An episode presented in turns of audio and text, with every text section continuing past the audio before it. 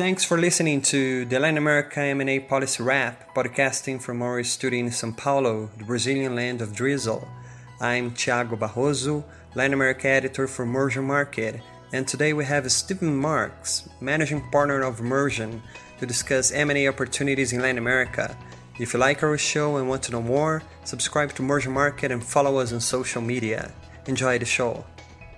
So, Stephen, I truly believe that uh, the best person to speak about magic is the magician himself. So, why don't you tell us a little bit about how you got engaged into the M&A world and how you participate in such an environment? Well, thank you, and I'll take that as a compliment. Um, I was in for years. I was actually working more as a as an entrepreneur in, in different businesses, media companies, real estate, predominantly family offices, United States, Central United States and the appeal for cross border has always been um, of interest to me because of the culture and because of the people. The people are, are just fascinating to me, and, and I think that you look at the region of Latin America, um, we're here in Brazil right now.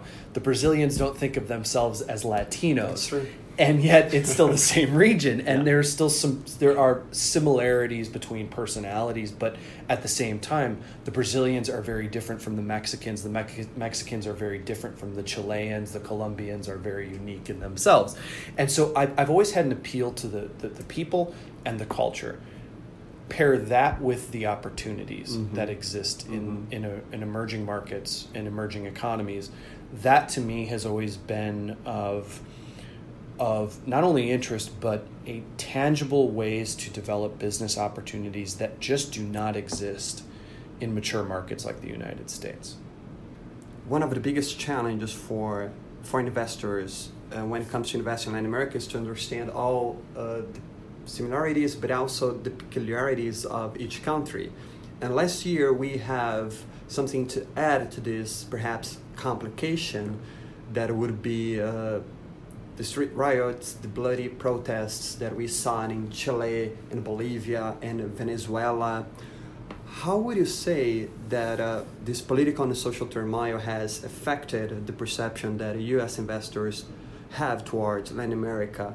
Uh, would you say the region has become somehow too risky for U.S. investors? Look at, at the three countries that, that you just mentioned. Venezuela has has not been a focal point for uh, U.S. investors or foreign direct investors throughout the world for over six years. I'd also say Bolivia is is too small, and I think that there's been a, a perception around Bolivia that because of the socialist style government, that it's not a very good destination for foreign direct investment. Chile has been, and I think the challenge now for U.S. investors and and I think for the for the government of Chile is to convince people that there is still stability there. Now, I view that, and I wrote an article about Chile recently where I was talking about this as being their income inequality protests are actually more similar to like the yellow vest mu- movement mm-hmm. in France or like the Bernie Sanders movement in the United States. That these are mature markets in the US and France where there has been a backlash to those who are the elites at the, at the top. So if, if you look at it, Chile is, is, is more of a mature market. They're, they're not protesting the same things that Peru is protesting or Colombia or even here in Brazil, that the people, those are more basic necessities. Now, going back to the original point about risk, if my view of the United States is that the US is actually risky the markets change on a tweet from the president. Mm-hmm. Um, there's been 1.3 trillion dollars in private equity investment that has that is sitting, that is waiting. 1.3. 1.3 trillion U.S. dollars in private equity investment, and why is that? Well, the reason why is that the valuations in the United States are so high. Mm-hmm. I speak to private equity investors who tell me sometimes they're battling 20 different firms are fighting for that one deal. what does that mean? That in itself is inherently risky. So risk could be applied, I think, in the United States just as it can be applied here in Latin America. The only difference is, is that there might be a little bit more political, social, economic risk in Latin America, but the returns are going to be higher. One question I had for you is that you know there's this um, tendency for North American investors to look at the the drama that of the Brazilian politics, and they use that as the basis of their risk profile for the country. Mm-hmm. Is that accurate? And, and are politics here really impacting um, Brazil's growth?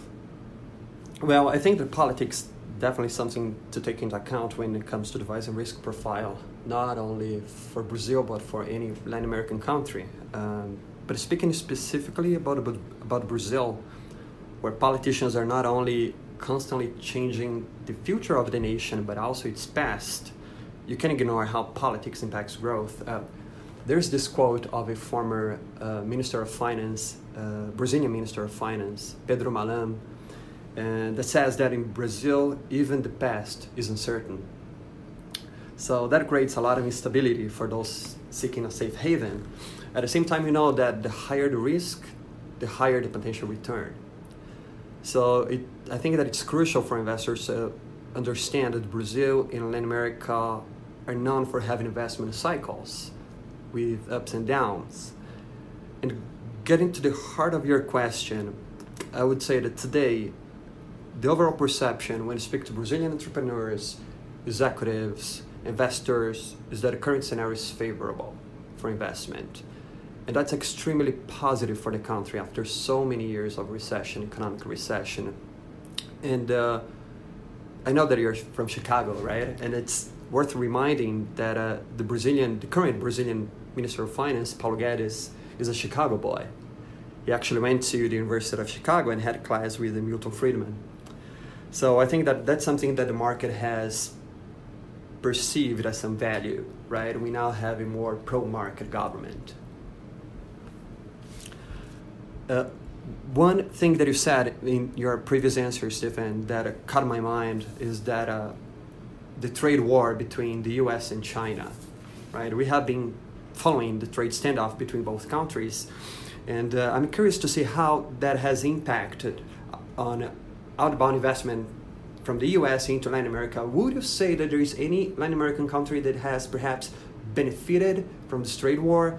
Because I had opportunity to spoke to uh, many sources last year who have pointed that Colombia is one of the countries that has uh, benefited from that trade war uh, not only because of the war, but also because it has managed to put together the most advanced public-private partnership infrastructure program in the region. Have you noticed an increase of, of U.S. investment or even interest in Colombia or any Latin American country on the back of the trade standoff between China and the U.S.?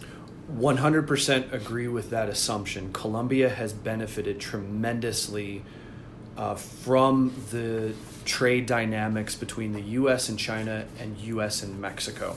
Why?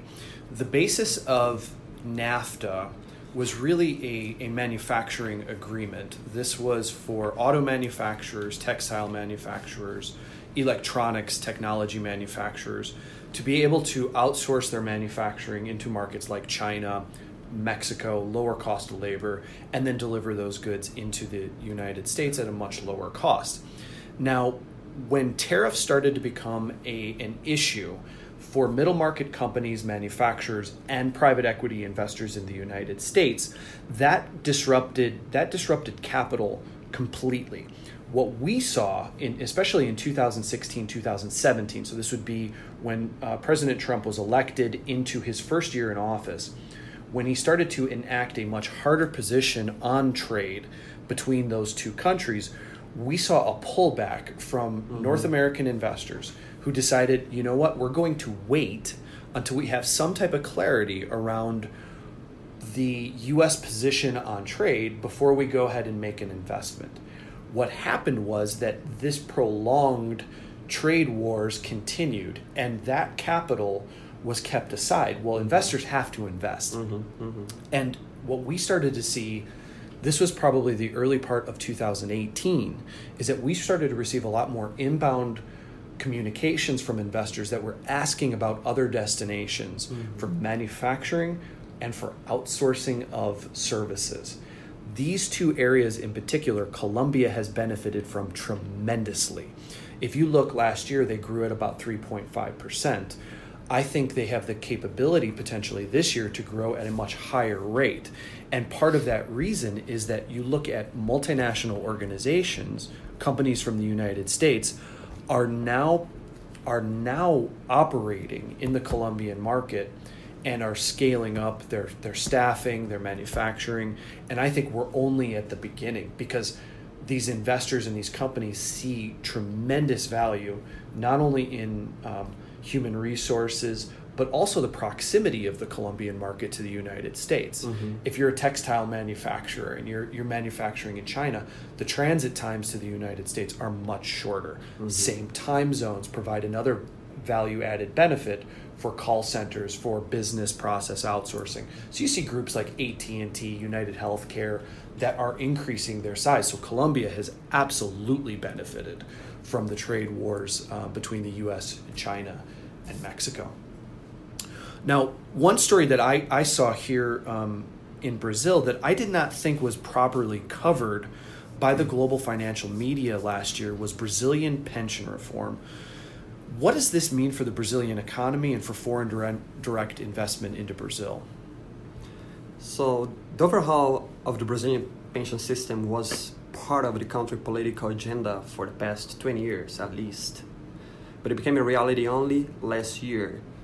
And uh, the estimate is that the government will save about $240 billion in the next 10 years, thanks to the reform. So, for many investors, either from Brazil or, or overseas, uh, the reform was key to unlock investments. Almost everyone I spoke to last year, from private equity firms to strategic investors, entrepreneurs, executives, all of them were paying close attention to the government capacity to approve the reform.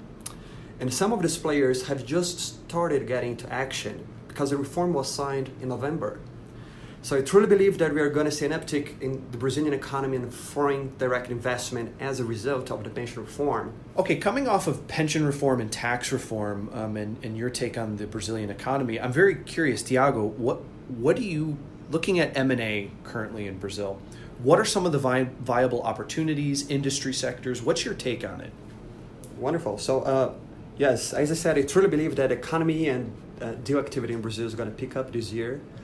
And if I had, if I had to point key sectors for everyone to put on the radar when it comes to M&A, I would say education, healthcare, financial services, and e-commerce. Obviously, we could add many more sectors to the list, but I think that these four sectors they must be on the list of everyone that is interested in learning about M&A opportunities in Brazil. Uh, in fact, just to give an example of this huge potential in one of the sectors, uh, e-commerce, for instance, one of the five unicorns, one of the five company, companies that actually became unicorn uh, last year in Brazil is Loggi. It's a food and products delivery website. So everything related to the internet, everything related to online shopping, is becoming very promising in Brazil. Brazil has a high level of smartphone penetration, and Brazilians just love to be connected on their smartphones using social media, buying online. So e commerce is very, very promising here in Brazil. So, Stephen, I know that you are a, a big fan of music, and uh, I would like to recall uh, something that Brazilian composer Tom Jobim said once. Tom Jobim is one of the musicians behind the song Girl from Ipanema. And he used to say that Brazil is not for amateurs. So, what would you highlight as the biggest challenge for US investors that might not have a good knowledge about the Brazilian economy when it comes to investing in our country? Well, the first thing that I want to say is that recently I've become a very big fan of Portuguese hip hop music. Don't ask me why, but Brazilian hip hop in Portuguese to me is great.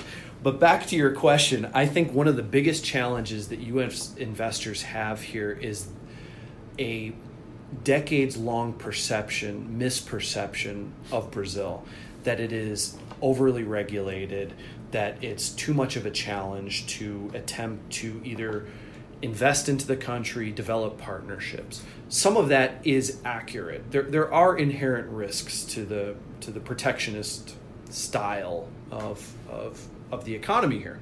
However, if you look at some of the progress that's been made really over even just the past few years, there have been these measures that the government has taken to open up the country a little bit more. You touched on one of them, um, mm-hmm. pension reform, tax reform's coming, but another one that I thought was really impactful was the ability to was, was HR related. Mm-hmm. The ability to hire and fire a little bit easier in, in, in the in the market.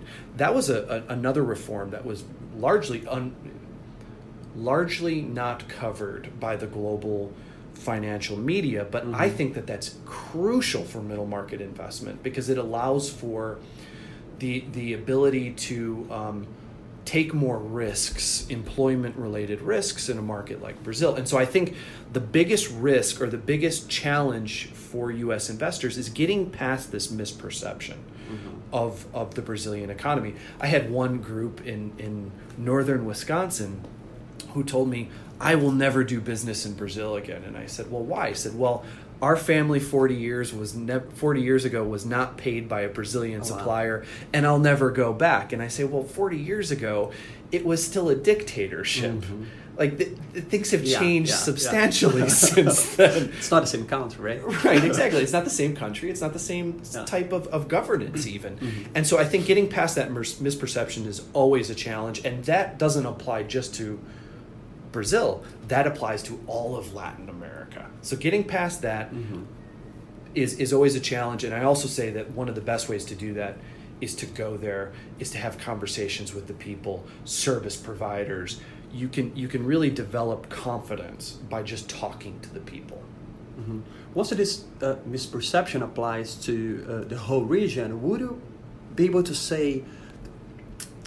Would you be able to name some countries, some Latin American countries that might be able to overcome that challenge and uh, be more efficient when it comes to selling themselves to US investors?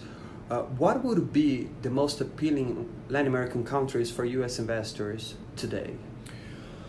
I think we're in one of them right now. Um, the, the thesis that we had last year was that you could actually mitigate some of your risk by investing into three countries in Latin America. Three. Three in particular mm-hmm.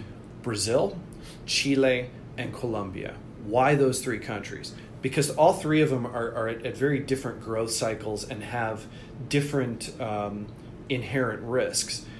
You look at Chile at the time, there was there was much less risk. There was there was stability, but there was also less opportunity. It's a more mature market. There's less opportunity to really scale growth.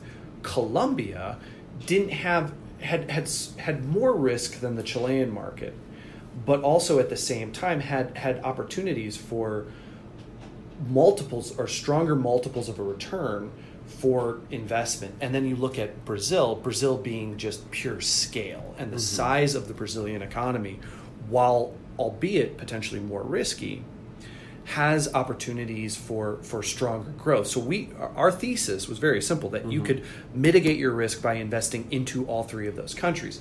I'd say some of that has changed in in, in regard to Chile in particular. Mm-hmm. We're watching that one a little bit more closely, but I think you can diversify your portfolio by investing into three countries and mitigating some of that risk as opposed to just being reliant solely on on one. That's a very good strategy. Uh, we know that it's a very small country, but what about Panama? Would you say Panama is, is strategic for U.S. investors, given its proximity, political ties to the U.S.? How do you see it? 100% agree with that. I think the you have a stability in Panama, dollar denominated as well, that doesn't exist in, in a lot of Latin America. Now, the challenge to the Panamanian market is really the size mm-hmm. very very small but the, the the gdp per capita is the highest in latin america. It's overtaken chile just recently. And so you have the the infrastructure in panama for investment. You have the connectivity to central america south america the united states trade the panama canal that is very interesting i'd say for a number of different businesses financial sector um, trade and distribution manufacturing using that as as a potentially a hub or a a holding uh, operation for your other assets in Latin America, I think is a very very smart strategy. Now, I think you know one one question that I had for you, uh, Tiago, is that looking at the the past four years here in Brazil have been have been a, a challenge, and we've seen a, a, pullback not only of, of institutional in, investment in Brazil, but also from the local families. Um, on our side, we talk to some of the families who are maybe moving their money out of Brazil um, into other Latin American countries, but also the United States. But what's happening on the ground today in Sao Paulo that, that may give you and, and I and, and, and other investors in the region hope? Well, as you specifically used the term on the ground, let me tell you about a conversation that I had with a real estate agent earlier this month. Uh, so this guy has been in the real estate business for nearly 50 years, right? And uh, he's very impressed with the resurrection of the construction industry here in Sao Paulo. Uh, just to give an idea, only here in the neighborhood where we are, Vila Olímpia, and nearby Itaim and Moema, there are more than 60 buildings under construction as we speak. And these include both residential and office buildings. And it's worth saying that these three neighborhoods, they are filled with skyscrapers. And despite that, investors still have appetite for new buildings. And uh, we all know that the construction industry has a direct impact on any economy, given its power to create jobs. So I believe that it might be a sign of what is to come in Brazil along 2020. I know that US investors have been boosting up their investments in Brazil's uh, real estate and construction industry, but uh, what other sectors would you, Stephen, pinpoint as key for US investors in Brazil? I think it, looking at Brazil and not only Brazil but also Latin America mm-hmm. as, as, a whole, the the sectors that I think are most interesting right now, and I'm using a lot of inbound um, conversations that we are receiving, uh, inquiries that we are receiving as immersion for this answer. Um, financial services, I think, is is financial services. I also think debt is very interesting as well. I think it's it's ready for disruption. Trade finance, for example, mm-hmm. um, we look at that sector as being very interesting because of the interest rates um, from the larger financial institutions mm-hmm. in Brazil, Colombia, Peru could be as high as 30 40 mm-hmm. 60 70% and so that that's a that's a an industry sector paired with technology that I think is is ready and primed for disruption and for foreign direct investment. I mentioned manufacturing earlier. Uh, I, am very bullish about those opportunities, especially in the Andean, also here in Brazil. Renewable energy, um, that is a, a, very interesting sector that has uh, received we've received a lot of inquiries from mm-hmm. foreign investors, U.S., Canada, lot of inquiries in Canada, Europe as well, mm-hmm. asking for opportunities. Colombia, Peru, Panama, Costa Rica, Chile is more of a mature renewable energy market. Here, there's opportunities in Brazil for consolidation. Mm-hmm. Um, education, you mentioned earlier, I think is a, a fascinating uh, opportunity here in Brazil and other countries as well. Real estate, um, commercial, residential, as you described, and technologies, financial technologies are very much needed in, in Latin America, but I also think technology in general. Um, and one of those sectors that I think is, is very interesting is artificial intelligence because it allows um, investors to, and companies to potentially leapfrog from legacy systems directly into AI. And, and recently, I, I read an article about artificial intelligence in Brazil and how this country is a leader in the region if you look at the success of, of multinational Brazilian IT service provider, Stefanini comes to mind. Mm-hmm. Is this an industry sector that Brazil could export into other parts of Latin America? For sure, for sure. Uh, Brazil is the biggest market not only for AI but technology as a whole in Latin America.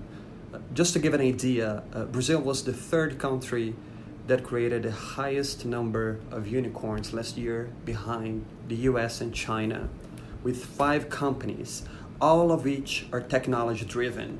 So we had the online platform for gym memberships, Gympass, home, re- home renting marketplace, Quinto Andar, food and products delivery website, Loggi, that we have just spoken about, the developer of games for cell phones, Wildlife, and a payment software company, EBANX.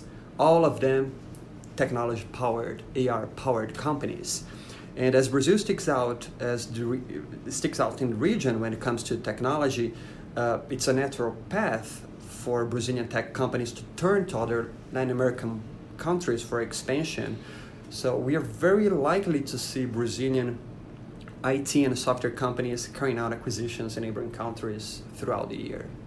I think that's a tremendous opportunity, uh, export opportunity for some of the technology companies here in Brazil.